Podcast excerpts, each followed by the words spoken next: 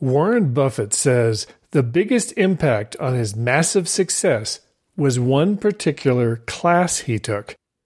But it wasn't part of his college or graduate school education. I'll tell you what it is for free. Welcome to Uncommon Sense. I'm Randy Cassingham. In episode 12, Dreaming Big, I talked about how self made billionaire Warren Buffett was giving 99% of his fortune to charity when he dies.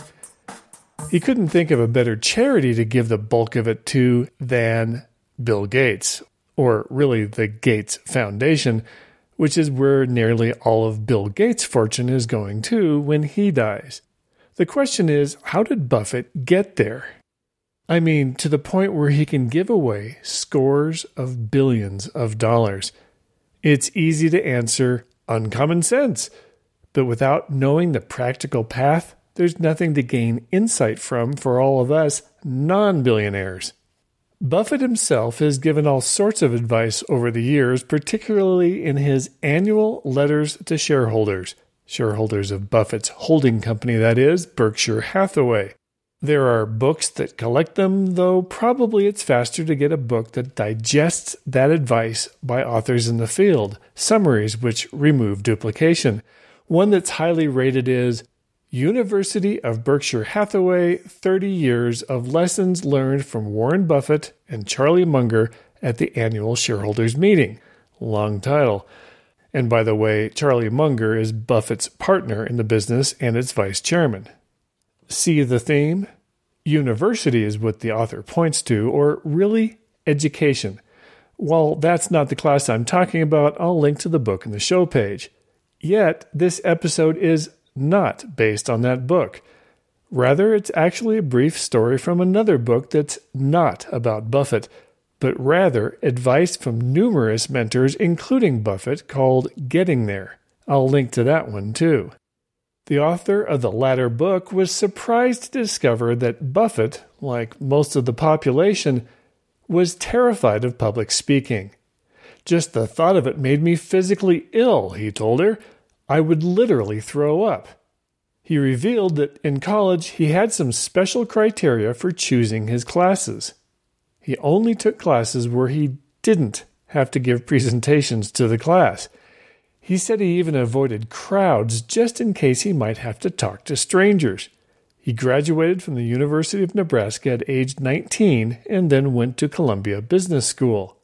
While there, Buffett saw an ad in the newspaper for a Dale Carnegie public speaking class designed for college students. I figured it would serve me well, he says now. I went to Midtown, signed up, and gave them a check. But after I left, I swiftly stopped payment. I just couldn't do it. I was that terrified. like most of the population. After graduate school, Buffett returned to Omaha and took a job as a stockbroker. I knew that I had to be able to speak in front of people, he said, so again, I saw the ad in the paper and I went down to sign up. But this time, I handed the instructor $100 in cash.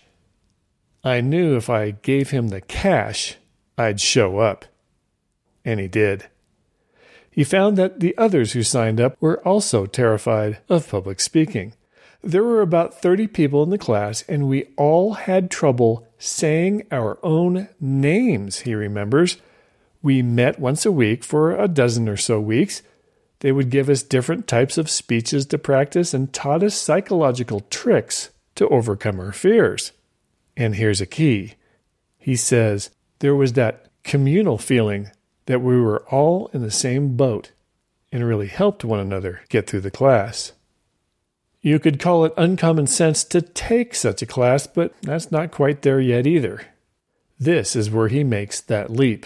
Once he finished the class, he went to the University of Nebraska in Omaha and signed up to teach a class. When he was a student, he avoided any class where he would have to address others. Now he was signing up to do just that, and regularly, which he knew would give him immediate practice to solidify what he had learned and keep him from backsliding into his fear. he taught a night class on investment principles. I just kept doing it, he says, regarding speaking to others and teaching what he knows. And now you can't stop me from talking. But how do I know it was the best part of his education? Back to Buffett. I don't have my diploma from the University of Nebraska hanging on my office wall, he says today, and I don't have my diploma from Columbia up there either, but I do have my Dale Carnegie graduation certificate proudly displayed.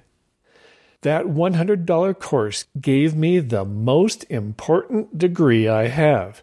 It certainly had the biggest impact in terms of my subsequent success. Why?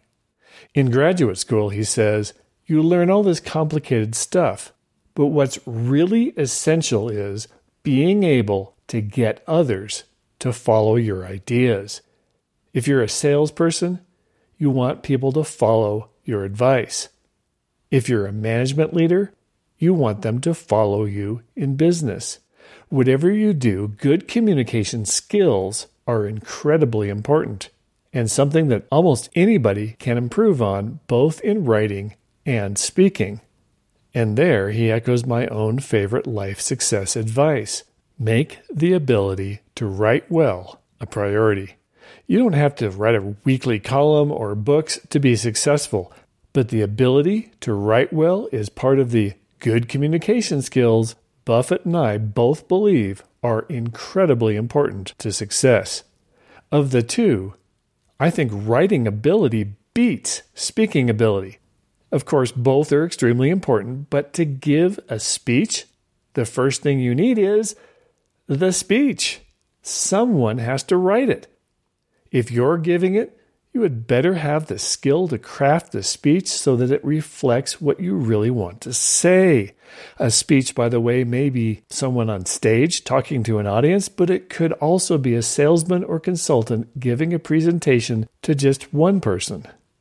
Not to mention that on the internet, which is where most people past school these days learn about new things, businesses that want to sell something communicate online and mostly in writing. Even if you watch a video and decide you want to buy a product or service, you'll probably click through to the business's website where there's text to tell you about what to do next.